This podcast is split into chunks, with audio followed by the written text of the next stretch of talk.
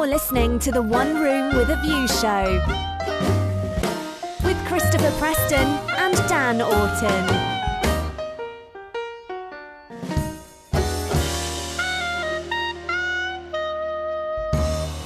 Hello and welcome to the One Room with a View show with me, Christopher Preston, and in joining me for this fifth season is the god of drizzle. It's Mr. Dan Orton, the god of drizzle. the god of drizzle himself. Yes, you're working your magic I mean, a lot of background scenes in Thor. I'm just. yeah, just with a rain machine, Do you need- do you just need- spitting at Need them. some drizzle. no, all right, all right. Right, talking of drizzle, Dan. Uh, season five kicks off today. Yes, this here we are as we, we're, we're racing against Storm Brian. Storm Brian, Storm Brian is most is British of storms. descending upon London, and here we are, shacked up in in uh, we're getting, you know battening down the hatches, recording a podcast. Um, so what's going to come up on said podcast? well, I'm glad you asked Because you're making So- promises that we can't keep at the moment. Always am. so, some film old, some film new this month. We are looking at Thor Ragnarok, which um, It's easy for you to say. uh, which latest in Marvel's long line of films, um, and then we, that was directed by Taika Waititi. Easy for you So- to say. You're going to keep doing that. We've got to keep him somehow, Dan. It's Um, long season. And we're going to go back. So now, some film old is we're going not the sort of recent history, uh, not too far back, to what we do in the shadows, which um, sort of brought Taika Waititi, Waititi to us more well to a wider audience. I think. yeah, I think it was Um, maybe more of a global. I think is it. I don't think it was uh, produced by Netflix, but certainly it was on Netflix for a long time. So. Hmm. Yeah, yeah. Um, and they, I think they managed to sort of successfully organise a crowdfunding campaign to get screenings organised in America. And it's, Oh, really? yeah, Okay. it, um, and, and, and the rest they say is is history. Also, uh, we're going to be having a quick chat about what we might have seen over the September break while we were away. We we have the whole of September off, so there's lots of stuff to catch up on. Um, we haven't had, done a podcast since August. I know. It seems like It's been a long time, Dan. years back. Yeah. Um, and because it's October, we couldn't do a podcast without talking about some spectacular Halloween films. It's something like that, yeah. Oh, and Dad's describing films is back. Good. Let's crack on.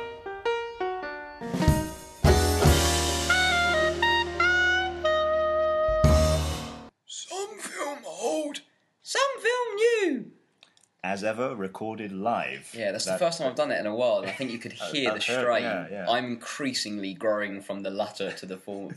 yeah, to the form. That's right. Yeah, brain's not working. Yes. I will say now, I can't wait to talk to you about these films. Dan and I have somewhat in our production notes, meetings, tea breaks, whatever you want to call them. um, we sometimes are, have reservations about doing Marvel films, don't we? Because they Yes. are endless and they're just Yeah, you know and I- screaming the echo chamber. I think we've chatted. A, we've chatted about quite a few. mm, over the years.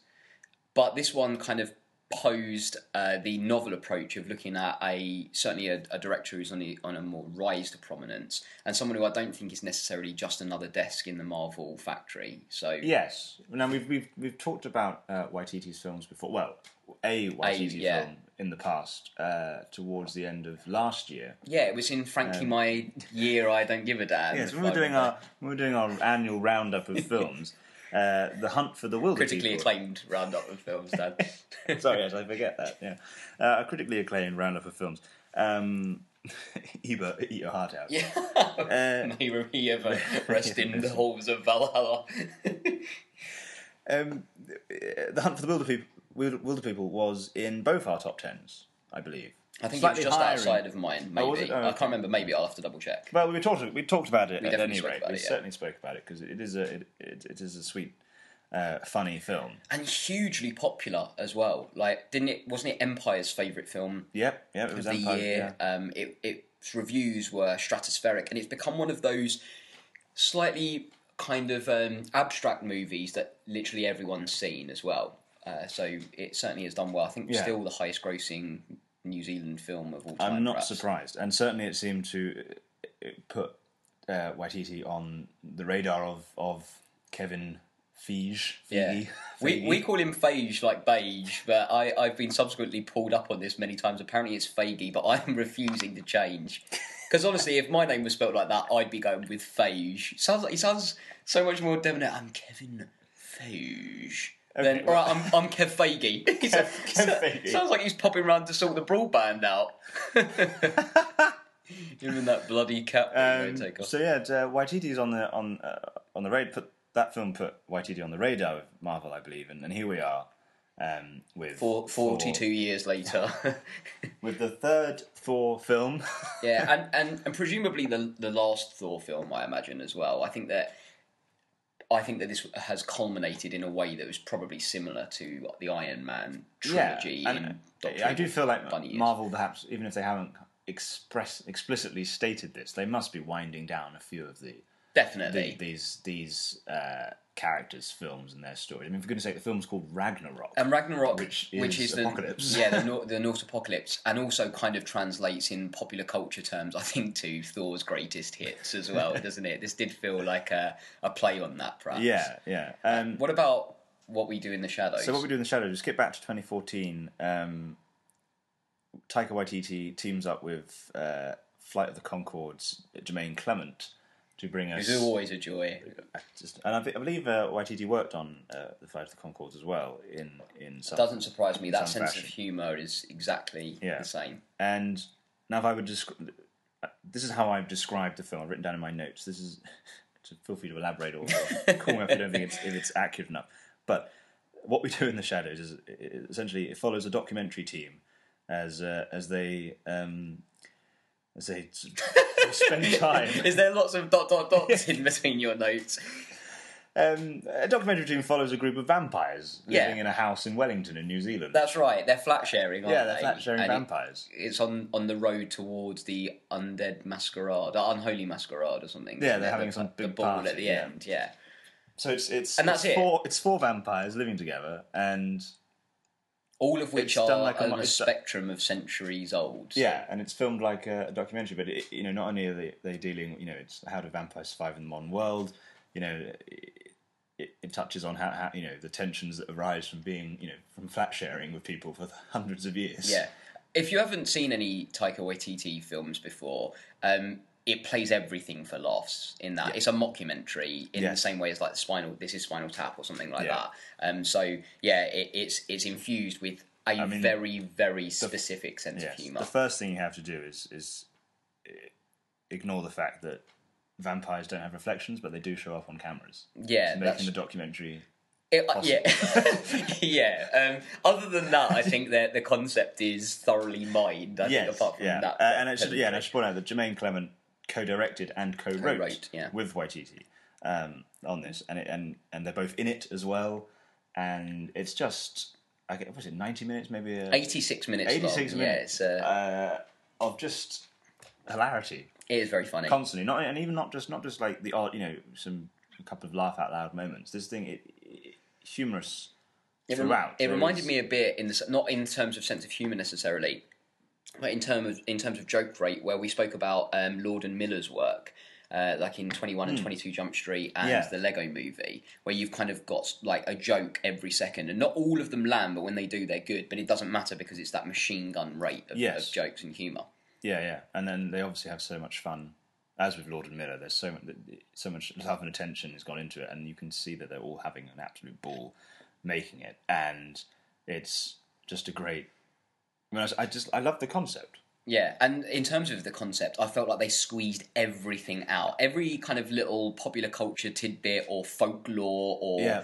Urban myth and all that kind of stuff surrounding vampires and the, and like movie references and all that kind of stuff. They squeeze every bit of it out into kind of comedic gold, don't they? They everything from them transfiguring into bats, the Yes. rivalry with werewolves, fights, which I think might be my the Rhys Darby as the alpha male of the the werewolf clan. I think just a constant joy. Inspired casting. There's a bit, and I don't want to kind of spoil too much because I implore listeners to go and see this movie. Um, there's a part where the the werewolves are all about to turn, Yeah, and Rhys Darby is coordinating it, And he's looking and he's there like, what? Why? Why didn't you wear tracksuit bottoms so you can grow into them? He's, you've just you've just bought that army surplus jacket. You know you're going to lose that. That's gone.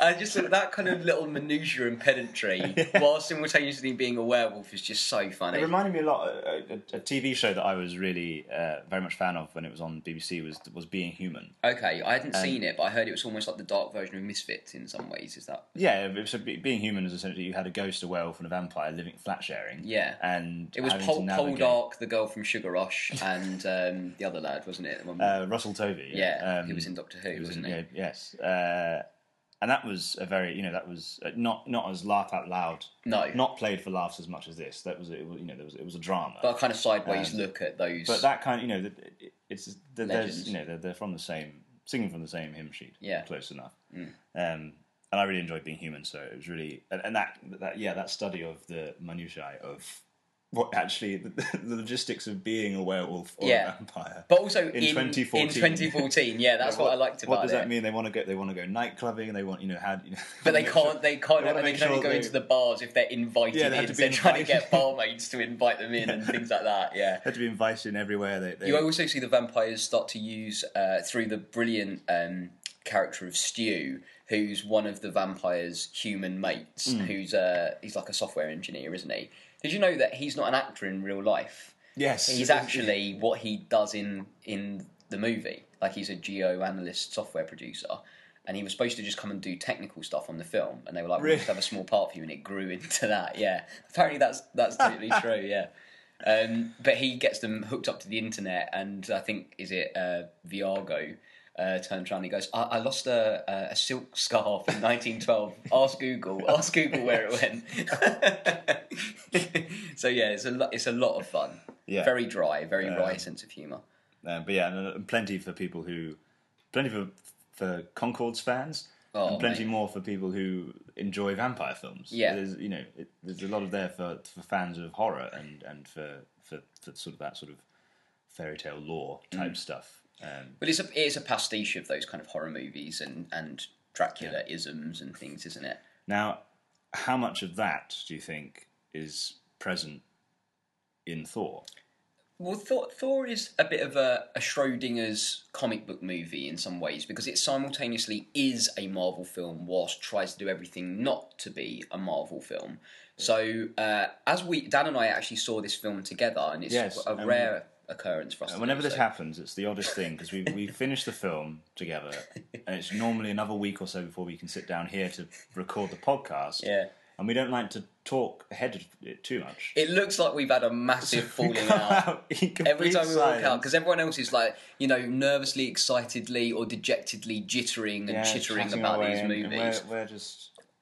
I'm trying to get away from you. We we walk out like a pair of in-laws, don't we? After the latest Barney.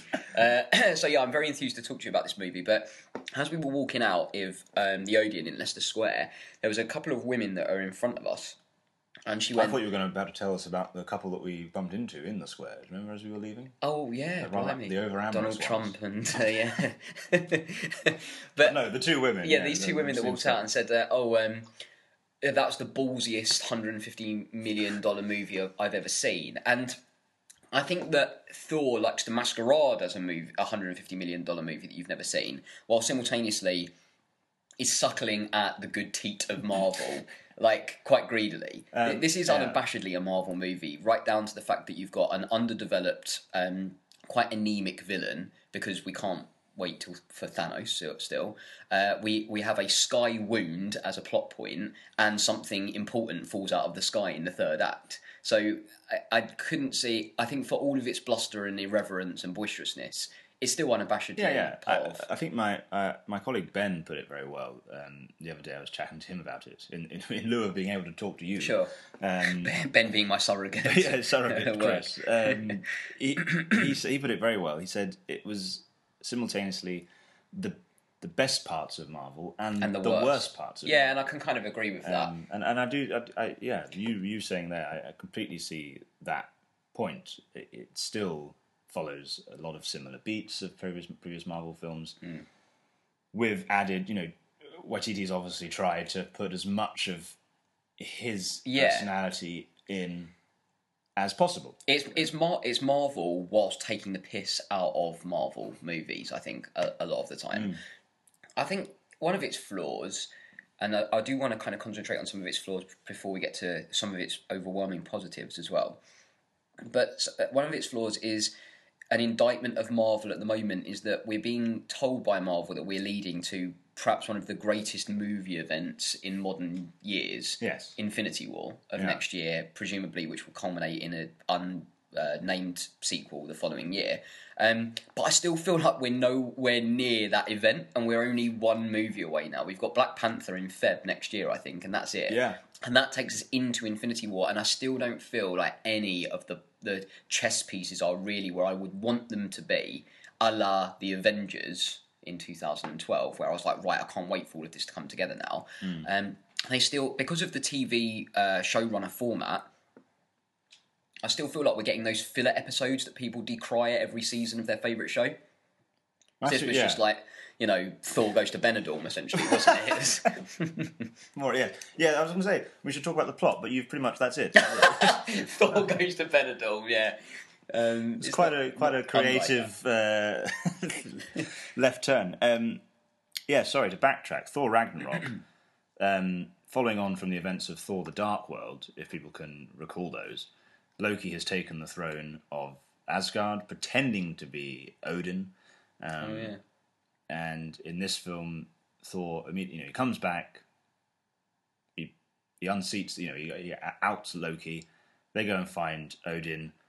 Then uh, Hela, the goddess of death, is released, Mm. and she is intent on destroying Asgard and the Nine Realms and beyond. Yeah. And That's it, At some point, uh, then then uh, yeah, At some point, we the take- Hulk turns we up. veer off into into this sort of brightly coloured, uh, you know, rainbow world Yeah. overruled by Jeff Goldblum's The Grand Master, um, where Thor is imprisoned, forced to be a gladiator, fights Hulk. Yeah, where, where Thor becomes Judah Ben Hur for uh, a short period, Um, they pop off to Benidorm, and then they get back to Asgard to save the day. just in time for tea. Uh, yeah, you're right. The, the, the whole Grandmaster thing, I'll, I'll be honest, and mostly irritated me because I think, in terms of the advertising and marketing, a lot of it has been around the whole, whole idea of Jeff Goldblum, this kind of Yeah, weird someone, yeah, someone has gone. Someone on the line. I don't know when it happened, but suddenly Jeff Goldblum is is the way to sell something these days. Yeah, and, and I think he's a huge selling point of Thor Ragnarok. I thought they dragged the poor bastard back into the Jurassic Park franchise now as well. And Yeah, absolutely, and yeah, in Jurassic World that, too. that will keep the interest going. and and it may well do because I know that people were excited to see Goldblum in this um, in this movie, and he was sold a little bit like Benicio del Toro's uh, The Collector, Yes, wasn't he, from yeah. uh, from Guardians of the Galaxy a few years ago? But actually, what you'll find is that the Grandmaster stuff is a is a gamma radiated subplot, isn't it? It they they spend a bit too much time on that planet.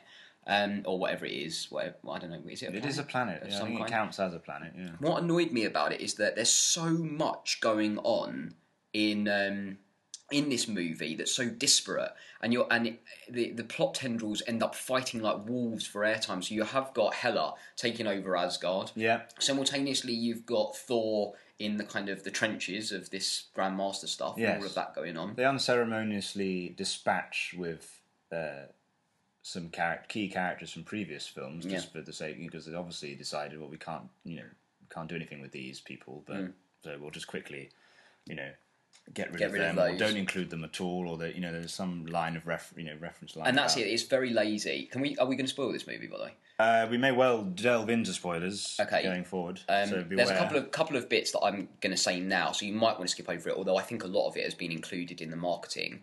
Uh, just pause for a moment. Right, okay. Um, so Benedict Cumberbatch is in it, literally just as an expositional device. Yep. Um, and it and that whole first act just ricochets. I mean, and is it- that? Is, I, I do wonder about Doctor Strange's appearance. Is that to just sort of make us still remember he's around and to kind of I think it's for two reasons. I think it's to link it back into this uh, this need to link it back to a larger universe. yeah. and secondly because Thor needed to get somewhere very quickly, and fortunately Doctor Strange can do portals. I think that's literally the reason. Exposition. It is exposition. He's he's Basil exposition in this, isn't he? Oh, hello, Thor. Um, Yeah. But it ricochets very quickly. They they kill off Odin within seconds as well, who's apparently become um, he's like just living in Norway. Norway, yeah. Well, Norway via a green screen in Yeah. Pinewood, probably. and then the next minute we're ricocheting, and then they fall out of somewhere, and then so and so's coming in. It and it really does feel like it's kind of panting for breath by the time it gets to the second act because they're so I, yeah, there's a part of me that feels like at the end of the Dark World, they th- they must have thought, oh, it'll be good. You know, Loki taking over Asgard. That's pretty good fun. You know, that that sets us up for a good thing. Mm. And then, obviously, somewhere on the line, Phage, Waititi have come along and said, actually. can't can't do that, mate. Can't be asked. We're doing something else. So, Yeah. but we need to. But that still needs to be resolved. You can't And, just. and there is it- a lot of retconning in that way, isn't there? Yeah, like they it- just undo that so within a second. The first 20 minutes feels like a retcon of all the things that maybe have been set up. It feels like a Men in Black flash, doesn't it? For yeah, Dark, as I say, you know, Hela, Hela crashed, and you know, we're still doing spoilers here, people. So if you've suddenly dipped in, I mean, give it another five minutes. you know, Hela arrives on um,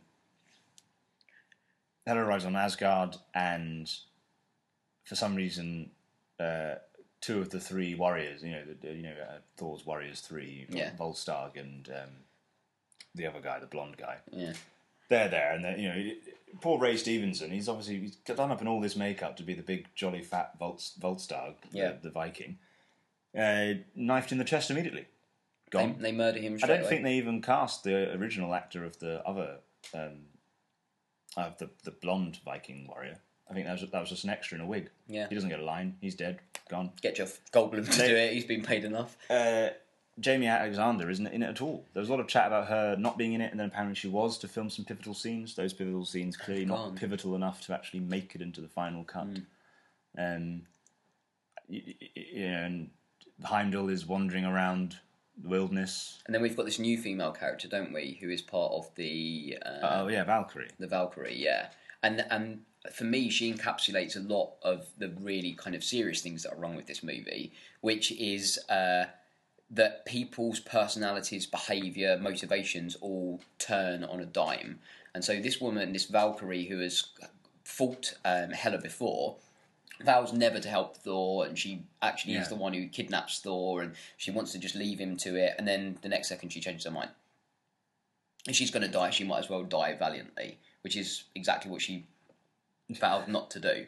Um, so I found that a lot of that, a- a- and and like with Loki, I know that everyone loves Loki, but he, as a character is just they have wrung everything out of him now. Yeah, there is nothing more for Loki to do, and he really should have gone at the end of the Avengers, I think, where it would have been good. Like he, you know, he he came up to be this villain. He fought the Avengers. He lost ultimately, and that should have been it. But the Dark World and subsequently Ragnarok has shown that there is literally nothing left for for Loki now. I think. But is he not going to be in Infinity War? Uh, probably, he probably him, him and his mum will probably be in it. That's how many people seem to be in it. Anyway, perhaps we should move on to the good parts of Ragnarok because there are some good good parts. There are some good parts. I mean, I, I do want to, sorry, to sort of keep us trawling on the bad stuff, but I do want to talk very briefly about um, the comedic moments. Yeah. And the one thing for me that um, it grated eventually, it was the, the, one too many slapstick moments, I thought. I, I just think The- the comedy uh, Waititi here, who is a comic uh, artist, if you want to put it that way, but I think his his foot was too firmly down on the accelerator in the comedy moments.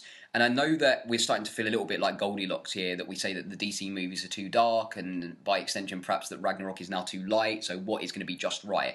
But I did find that any moment of real jeopardy and energy is vacuumed out of Ragnarok by comedy. Because and and the thing about these movies are, are that you have to kind of suspend your disbelief because you know that when you go and see a Thor movie, that ultimately Thor is going to come out of it alive. He's going to come out of it unscathed. He's going to save the day, etc., etc., etc. Okay, and yeah, okay, we'll lose things along the way, but he as a character is going to be is going to remain intact if you then remove not only you, you go in with that but then you remove any sense or even suggestion of jeopardy what are you left with and that's why i think that ragnarok ends up like this bag of jokes rather than an actual kind of Yeah, and I mean the cameos very funny. Mm. Just the small cameos very funny to begin with. Um, enjoyed the improv in some of the scenes.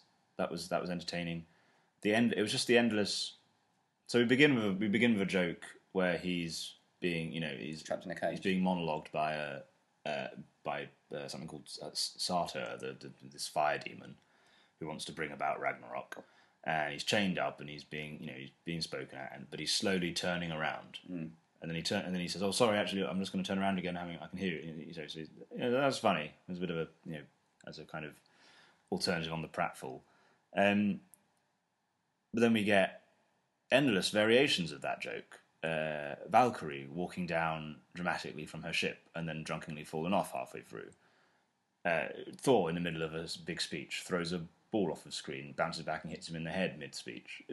And there were a lot of those throughout. And ended, I ended up seeing them before they happened, knowing that they were coming, Yeah. and then not finding them as hilarious. No, I as they- agree. I think I think this film wants to tell you that it's it, and, and it is very funny, and I don't want to Yeah. get away from that. Like I laughed a lot at this. Yeah, yeah, movie, yeah, absolutely. But, But I kept uh, there- There's a thinking- there's a fine line between you know gently mocking Mm. the grandiose nature of these movies. these movies, superhero films, Viking gods, Yeah. you know, big speeches, and just like descending into farce. But I thought that they could have been almost Deadpool-esque. Like you know the fact that um, Natalie Portman's not in this movie. yeah, And they just explain it by this kind of like throwaway joke of like, oh, she dumped you. No, I dumped her. and Yeah, all this yeah, kind of yeah. stuff. But they could have been so much more meta about that. But instead, they attack a formula that they themselves stick quite fastidiously to.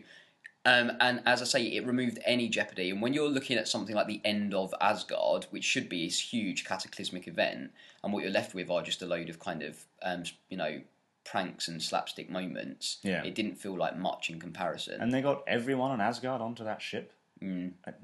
spoiler, spoiler. Sorry.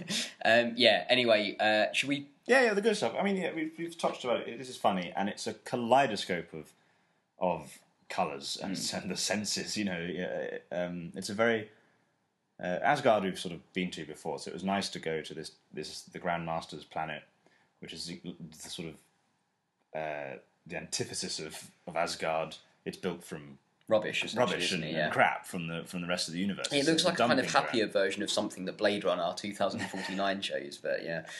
Um, and Jeff Goldblum is, is Jeff Goldblum. is Jeff Goldblum just I don't know. And let um, and Thor and Hulk, uh, Hemsworth and Ruffalo, I think make a good intergalactic Lenny and George kind of double act. I very much enjoy the double act between those. And two, Hemsworth looks like he's actually enjoying the part of Thor in this movie more than he ever has before.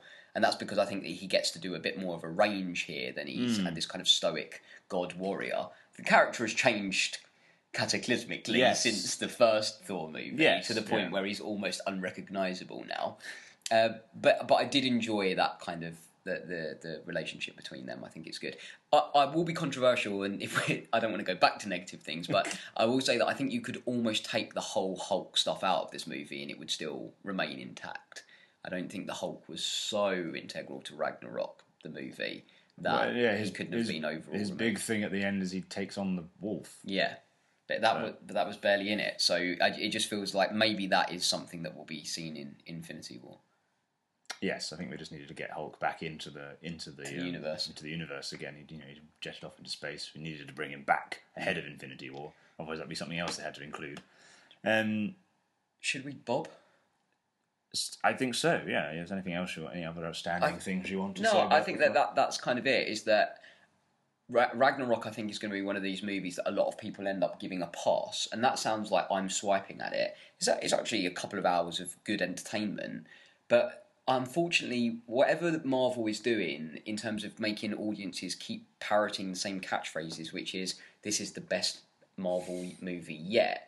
Um, I don't, I don't know, and I think that unfortunately, Ragnarok suffers a lot from what Guardians of the Galaxy Volume Two suffered with earlier this year, which is just this onslaught of of jokes um, to no real end, particularly Yeah. when we're galloping I, towards an event. I don't think it's the greatest Marvel film so far. No. I still think the best Marvel films so far are, are Captain America, The Winter Soldier, and and the first Guardians of the Galaxy film. Yeah, I, I I'm still a big fan of the original Avengers Oh, movie yeah, yeah. as well. Um, but I still think the best Marvel movie this year, for my money, has been Spider-Man: Homecoming. I don't enjoy Spider-Man: Homecoming as much as you do. Mm, I really, really enjoyed that movie. Anyway, um, for Yeah, we uh, digress. what are we doing first? Well, how about we go back to our vampire friends? What we do in the shadows? That I mean, I'm gonna give that a strong four. I'm Yeah. gonna give it a strong four because I feel like I love movies that take a novel concept and just drain them for for want of a better pun. but they really do, don't they? They suck every drop out of that folklore. Yes. And and, And are able to then spin yeah. it into this comedy it's gold. masterfully done. It was definitely it's a strong four from me as well. It, Um, it, if only it loses only a bob, I think, for perhaps a slightly meandering pace in the middle. Um, but it's so funny that you'll forgive it. it. I'm not sure it just doesn't quite get that five for me. But yeah, do go and see it. Beg, borrow, steal, etc. yeah, it's a it's a great great eighty six minutes. I can't believe it's eighty six minutes. Mm. it's a lot of fun. Right, yeah. a lot of fun. Thor Ragnarok. Thor um, Ragnarok. Now I think actually I'm trying to think now. If this is have, have we reviewed all of the Thor films over the course of our Possibly. chatting Did we do uh, Dark? Dark? I can't remember if we did Dark, if we did Dark World. I'm sure end. we probably spoke about all these. But years and years ago, point. when we were at university, We we, did we reviewed one. Thor on the radio. yeah, because we like Branagh, don't we? we do, we love We Branagh. love I- I- Branagh-rated movies. Yeah, I get. I, I think I might have given that. Well, I think I actually gave very first first Thor a little bit of a pass. I think, to be honest with you, because I and I like the first Thor film. I'm going to watch all of these Marvel movies in the lead up to Infinity War because there are some bits. Start that, now. Yeah, yeah. it does come out in the turn of next century, doesn't it? Um, so I'm going to try and watch them all.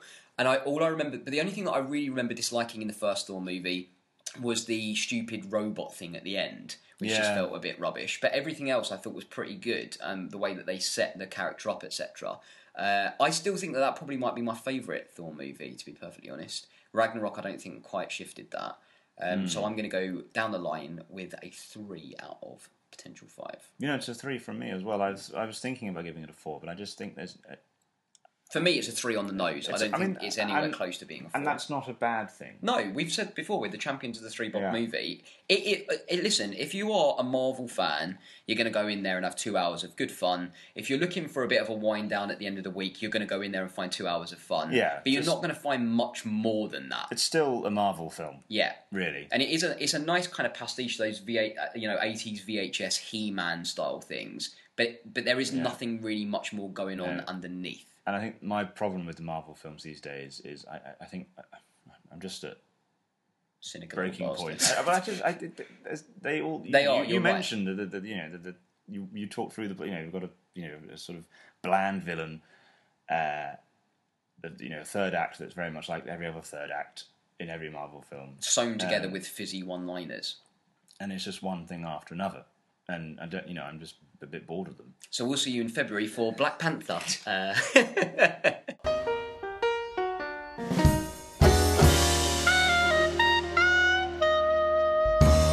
Dads describing films.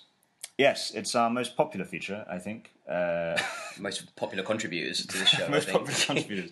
yes, so if any of you, uh, any new listeners, or anyone who's uh, I don't know inexplicably forgotten, uh, Everyone's kind of caught in the void of space, with the only thing that they can listen to to pass the endless amount of seconds and minutes and hours and days and weeks. um, To all of those who are in the void, here we are. Uh, don't panic, we're with you. Um, Dad's describing films is pretty much what it says on the tin. Um, every month or every so often, uh, one of our fathers is asked to describe three films of of uh, our choosing. The other has to guess the films. So this month, my dad has described. Yeah, my da- my dad John has described three films um, from from various you know uh, years and genres, and you Christopher have got to guess. and they have very unique storytelling abilities, don't they? Yes, you're about to hear how our fathers describe films, um, and I will tell you, I've picked one which I've designed specifically to be almost impossible. Okay, right. Um, shall we? Crack So, on? and you'll yeah. be listening with us, You'll be, you you'll can be able at to home. hear, and and Christopher's going to have a go. Play along with us. This one is.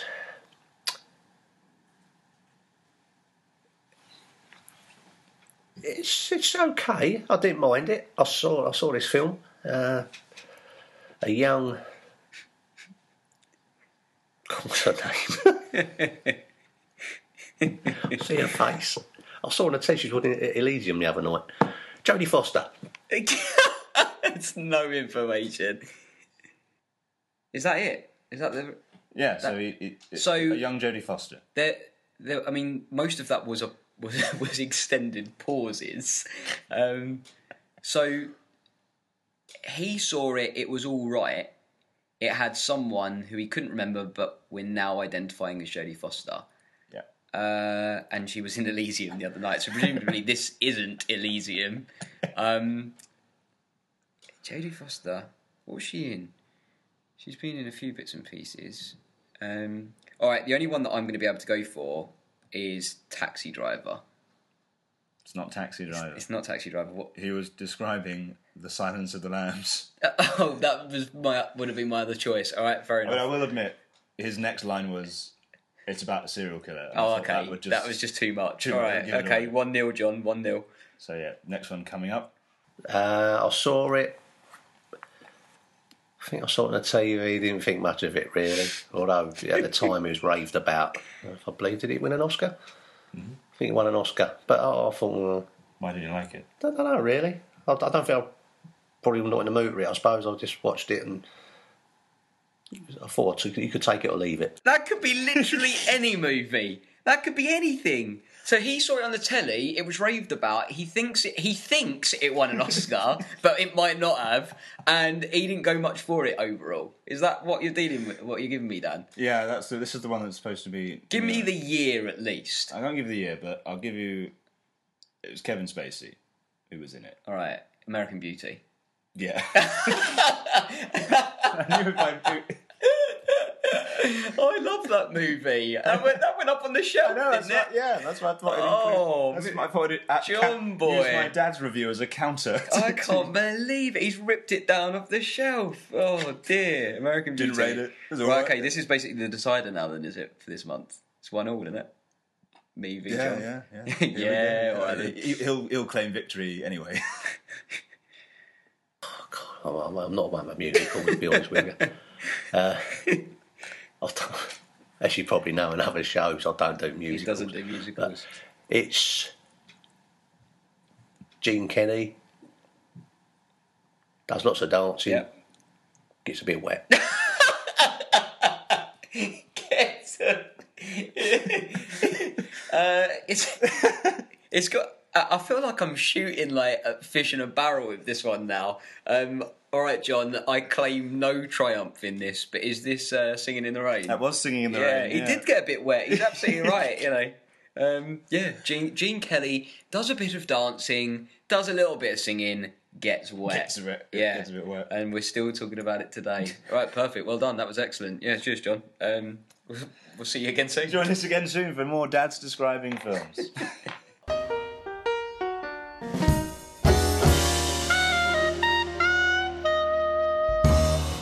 Remember, remember the end of September.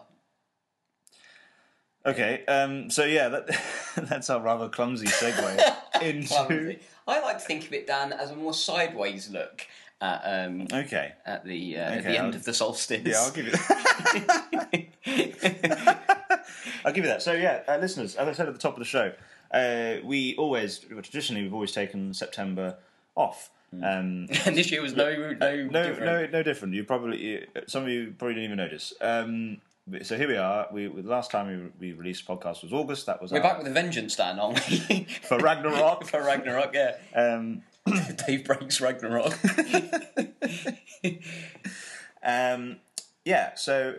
uh, in, in every October, at- in every sort of season opener, in our in our October openings, we have a quick chat about some of the things we might have seen during what could have possibly have made up a potential September podcast? yeah, but we can be asked to but make. We just can be asked to meet up. Yeah. So Some, one one of us is still wandering around the Leicester Square Odeon in monastic silence. you've seen Blade Seen- Runner twenty forty nine Yeah, I've seen a few bits and pieces. and, and some other things. Yeah, uh, I think today I- I'm going to speak to you about a couple of bits and pieces. I think in the interim, certainly the movies I suppose of note that I saw, um, just having a little look at my li- my list here was Mother, the Darren Aronofsky controversial kind of vehicle grenade, if you want.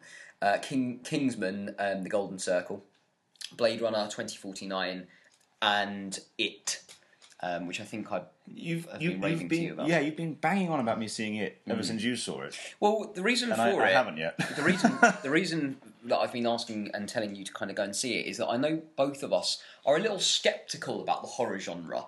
Uh, neither of us really are huge fans of these kind of shock and awe, grisly, gruesome. Uh, So our Halloween segment later is going to be great. it's going to be cracking, yeah. It's going to be My Little Pony and uh, and just endless talk of the Nightmare Before Christmas, which apparently is actually a Halloween movie and not a Christmas movie, but I dispute that.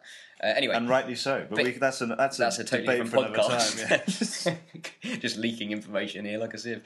But yeah, uh, it was was very good. It's uh, um, it's a kind of uh, a corrupted and dark and evil version of Stand by Me. I'm not going to talk too much about it now because I think a lot of podcasts and articles and various publications, including One Room with a OneRoomWithAView.com, has written a lot about it. But go and see it. It's, it. It really is wonderful. It kind of also led me to seeing the Tim Curry miniseries. Um, Oh, yeah. I'd never seen it before, and oh, That's supposed to be like terrifying. It- and it- Tim Curry is iconic. it um, I think one part of your statement was correct there. It's it's terrifyingly awful.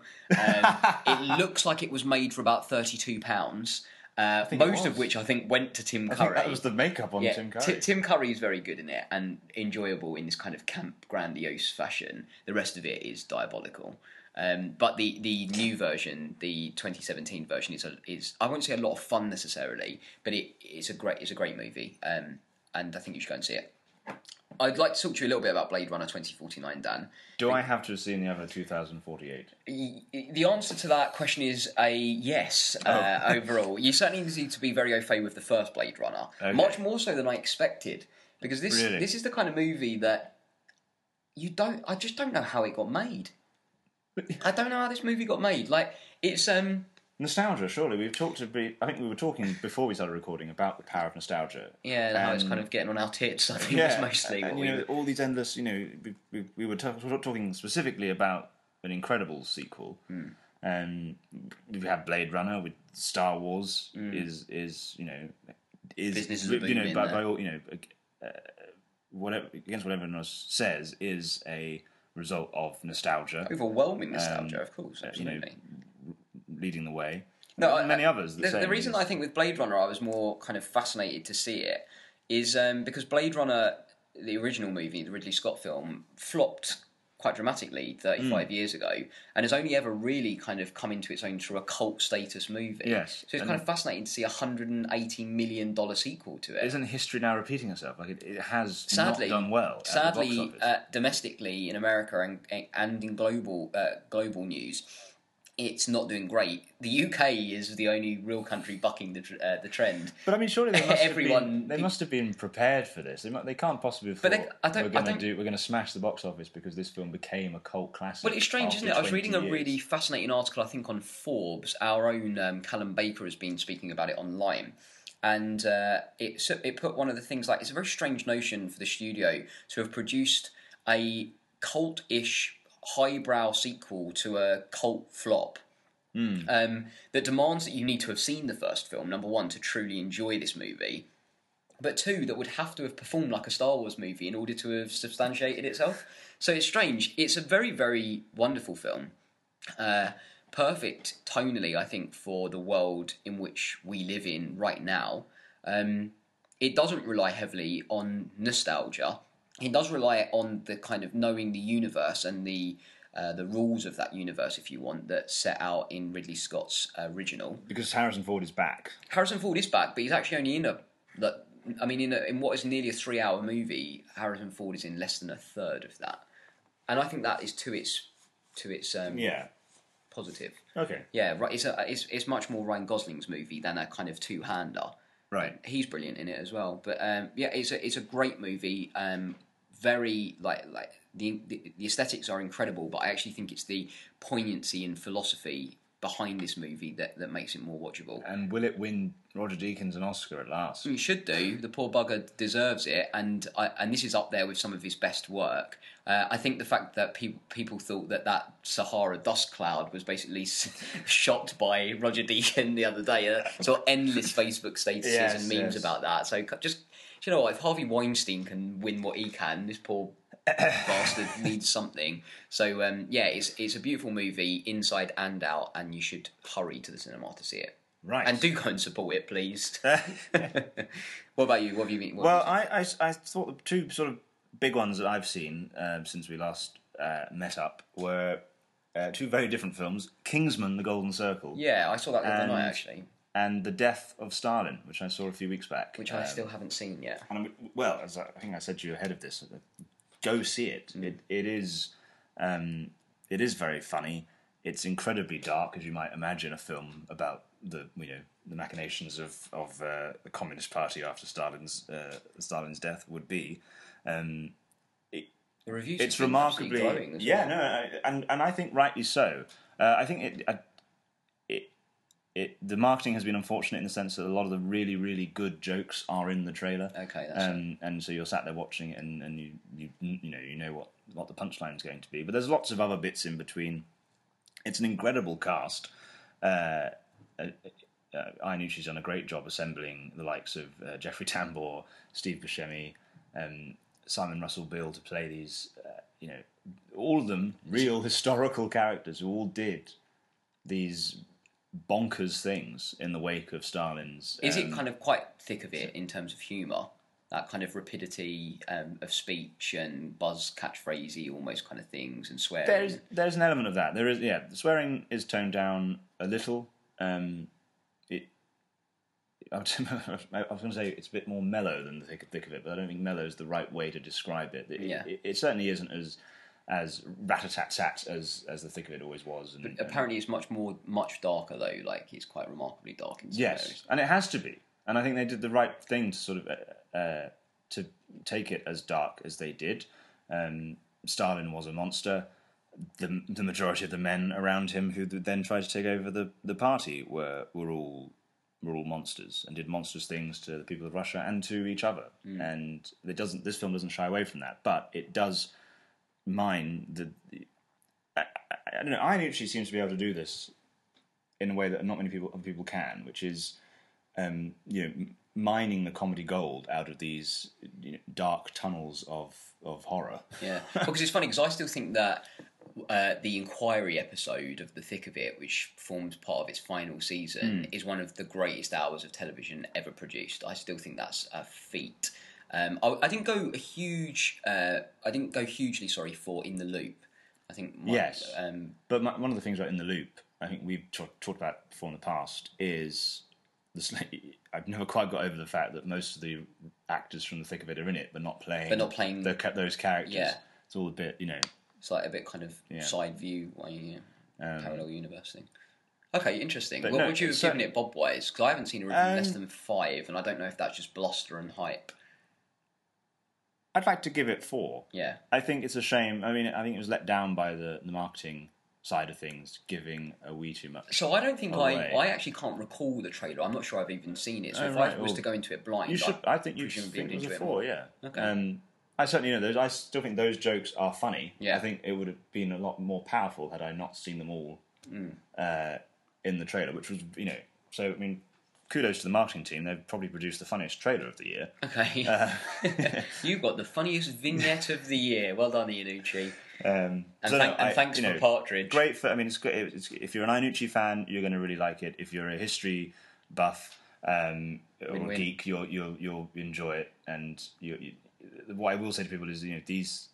If you're watching it and thinking this is mad, this didn't happen, or that that's it's mental that this is something that would have been. No, the is crazier the thing seems, it's, it, The truer they- it is. The truer it is. They they this it happened more or less as depicted on film. Can we spend a couple of minutes just talking about Kingsman? The sequel? Yeah, I think we Is should Is that because all right? of We've both seen that. Yeah, yeah. Kingsman: The Golden Circle. Um, Being trashed by the critics. yes, I think unfairly so. I agree. It was certainly not as bad as everyone made it out to be. it's a it's a good. I think the way I described it from com- after coming out of the film was well, that was you know a couple of hours of good fun, silly nonsense. It was mi- mindless fun. Yeah. yeah. I don't think it's significantly worse than the first movie. nope. I always thought that the first movie was kind of held in in the tiara of popular culture, i- slightly askew. If you if, if you excuse the metaphor there, I, I I never really understood why everyone thought it was so amazing. Um, I like Matthew Vaughn and Jane Goldman's work a lot.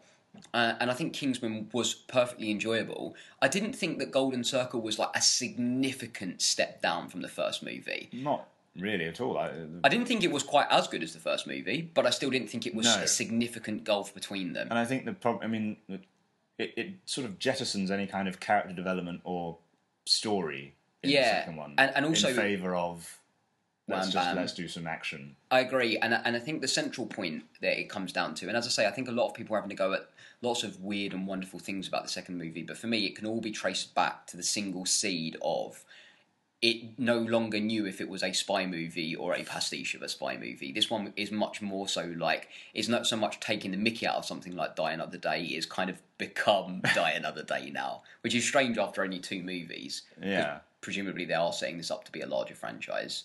Yes, but I still see it as something of a of a love letter to '60s Bond. Yeah, it, right down to the um, I mean, you've got you've got a create you've got a you've got a over the top, insane villain played by Julianne, Moore, in this case. Um, you've you know you've got grues- gruesome deaths, high octane action, misogyny misogyny, by the bucket. um, and Elton John. and Elton John turns up as he always did in the Bond El- films. El- El- Elton John playing a more crucial role in this movie than Channing Tatum. yes, that's interesting. 2017, round of applause. um, I saw someone say on uh, someone comment on Twitter after seeing the film say, "Oh, just got out of um, the Golden Circle," and my wife turned to me and said, "Is that the best Elton John impersonator they could get?" to be fair, Elton John is terrible in the film. I, I, he really threw me out of it. I, I couldn't believe. Uh, bear in mind, I'm an Elton John fan. I couldn't believe how much he was in it. I couldn't believe how much the narrative how rested upon integral, his yeah. shoulders. But there you go. That's the way. The, world I in. warned you. I, you asked me before you saw it. How was he in the Death of Stalin? By the way, is he Crucial. yeah, I still think he's going to be the last. Infinity Stone. I really do. it's going to be Iron Man and Rocket Man side by side. oh dear. Um, now I warned you before you. You asked me before you saw Kingsman. You said, "Oh, is the reintroduction of Colin Firth's character as lazy Yeah. as I think it's going to be?" And I said, "Yes." And, and, I- what did you? and you did not let me down. Good. you did not let me down. Like some of the laziest exposition I've ever heard. Let's put a bag over his head and bring him back to life. oh, okay, okay. Yeah, that, that. But as you say, when you go into these films, why people go in there thinking that they're going to go and see something from like you know the turn of the century, and uh, it, it, it's not going to blow you away. It's going to keep you preoccupied for two hours. It's going to it's, going to make you forget the fact that the world. fun. As with as with ma- many Marvel films, you know, I know I've criticised Marvel films for sort of being you know endless kind of you know churning out the same plot beats and and stuff over and over again. But I tell you what, having these superhero films and these silly spy capers.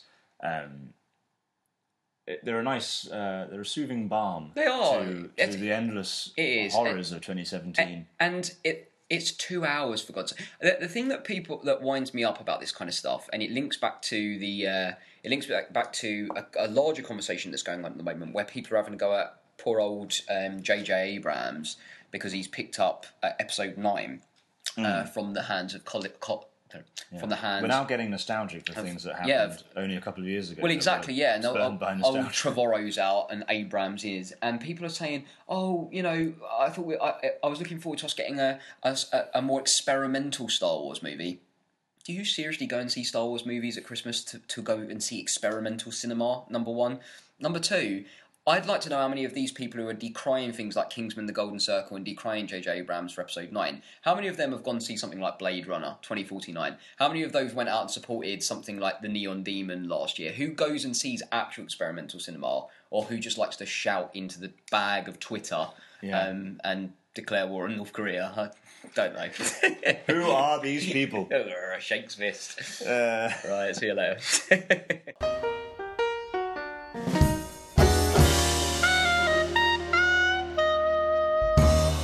this is Halloween. Halloween, I had, Halloween. I had no warning for that, listeners. Yeah, I just went straight into that one. straight. You went, you went, I've got a good one for this. I said, oh yeah. And you So we're talking we're straight talking about um, Christmas movies here, Dan. Yes. And because I'd like to talk to you about the Night Before Christmas, which is a Christmas movie, regardless of what Henry Selick It is. So why are you bringing it? parenthesis, what does he know? Close parenthesis. it's a Tim Burton movie anyway, you old sod. Henry the Hack. Henry the Hack Zealot, yeah. He's probably one of the few that might actually contact the show just in uh, retribution. Uh, no, we're going to talk about um, pre- poten- like menu offerings, I suppose, for this Halloween, aren't we? Dan? Yeah, so I don't know if any of you, I don't know if you guys have got plans for Halloween yet. You probably do. so, Yes, see you later. Enjoy it. off now. We're sorry to bother you. yeah, really sorry about that. Hello, have you got a minute to talk about God? Have you got a minute to talk to about Henry Sonic and uh, his various wrong opinions on the movies he made in the early 90s? Oh mercy! Right. Um, Bung on The Shining. but and be done with it. Yeah. No, no we can't. We don't want to just talk about the Shining. Um, we just yeah. What are those some some good Halloween films to to watch Well, I- on, I don't know on if you've All heard of the movie- Eve? I don't know if you've heard of the movie It, Dan, but actually they remade it this year. Uh, it's on the. I thought I just watched the TV Yeah, miniseries. I, mean, I wouldn't necessarily. I think that was made for about thirty-two pounds, so I wouldn't necessarily put that one on. It's also going to take you about four days to watch it. um, no, uh, Halloween movies. I think you've got the kind of classic ones, haven't you? It, for me, Halloween usually boils down between The Exorcist and The Shining. Okay, Uh, very highbrow. Yeah, I, I, and I, I, they're kind of some of the few horror movies that I just love coming back to, and I think it's probably because I think The Exorcist might have been the very first image of horror that I can um, recollect, and the reason for that is that I remember Channel Four was showing an uncut version. Uh, I can't remember when this must have been. I couldn't have been very old. and I didn't watch it, but because I was just terrified of the image that Channel Four had shown in its like ident of Oh, the. Exorcist, because they made a big deal out of it. This was before like digital television. This, Yeah, yeah. So they made a big deal of the fact that the Exorcist, this film from the seventies, was being shown on Channel Four in probably what the mid nineties, late nineties, something like that. And the image that they used was of Ellen Burstyn screaming. And that, for some reason, terrified me, and it's it's still ingrained in my subconscious now. Like that is something I associate with horror. So I think that's why I come back to it because yeah, of those that makes sense. Yeah, Yeah. and it's bloody scary. And it is It's still scary, and it still stands up today. Hmm. It, um, there's a there's a lot going on in The Exorcist, and it, and it's great. I think also I like the book, uh, the William S. Blatty book as well, and I love that story of that um, the guy whose boss was reading it and was absolutely terrified by it. So terrified, in fact, that he drove down to the pier and threw the Oh, book really? into the sea. Um, and when his employer found uh, employee found out about this, he went and bought a version, ran it under the tap, and left it in the top of his desk the next day. And I think it's the power of The Exorcist and that whole that whole concept and the way that they portray it, and the fact that this twelve year old girl in this kind of like sleepy, um, but quite uh, yuppie-ish neighborhood that doesn't Yeah. look unlike anywhere you've kind of drive through in the east coast of America, and such evil terrifies them for this kind of period.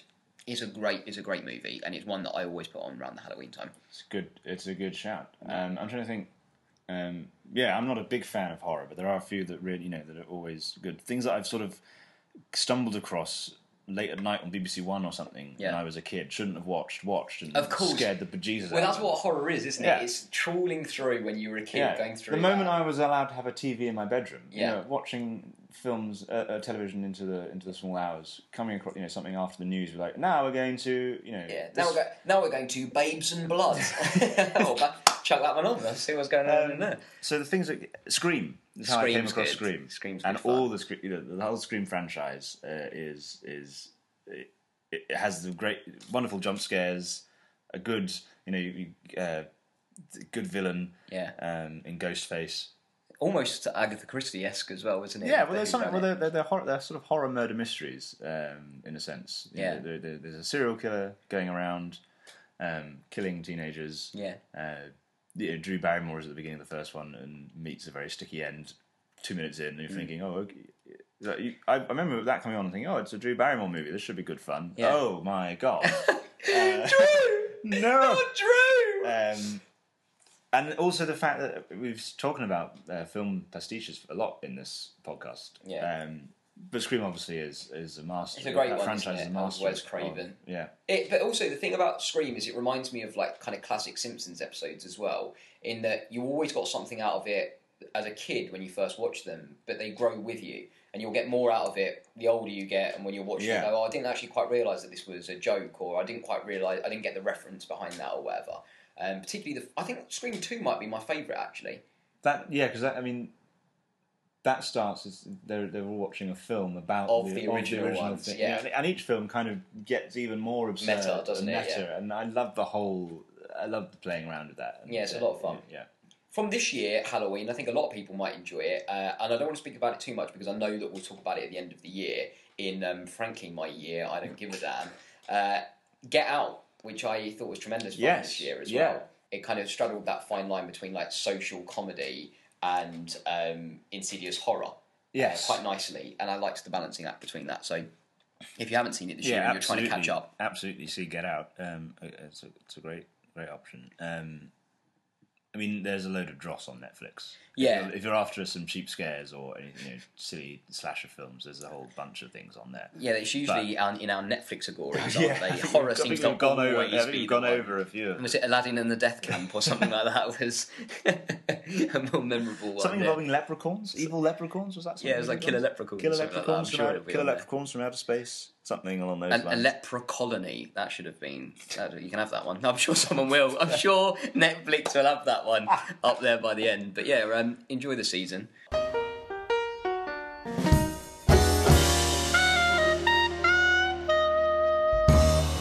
Housekeeping. Five seasons in, Dan. Still don't have a jingle. no, never have, never will. Yeah. Um, but here we are. We're going to sort of just tidy things up a little bit, uh, put some things back. Yeah. Uh, we need to. Give it's been, spritz. Been September. Yeah, I think Storm Brian has whirled through. it is, isn't it? It's a beautiful sunshine out there at the moment. I assume that's the calm before said It's very odd. storm. Yeah. That's um, Sunshine Allen, I think, before I saw, I saw up. the birds leaving. yeah, Alfred Hitchcock made a good Halloween movie around that, didn't he? Anyway, uh, so if Wrong you're segment. if you are joining us, we're we're five seasons in now. We've done this for some time actually. We're at the official Too long, Too long. critics now. say. Yeah, too long. Family and friends say. um, it's uh, it, we're the official podcast for a larger arts based website, oneroomwithaview.com.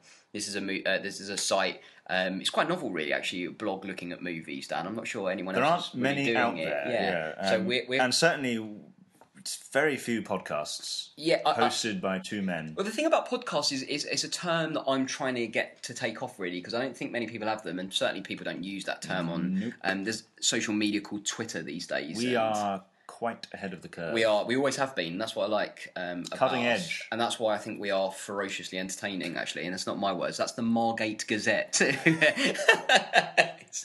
anyway, um, if you want to decry us publicly, um, you can follow us. Join the on- crowd. Join, join the rest of them. you can follow us on said social media uh, platform. We are at One Room with a View, numerical one.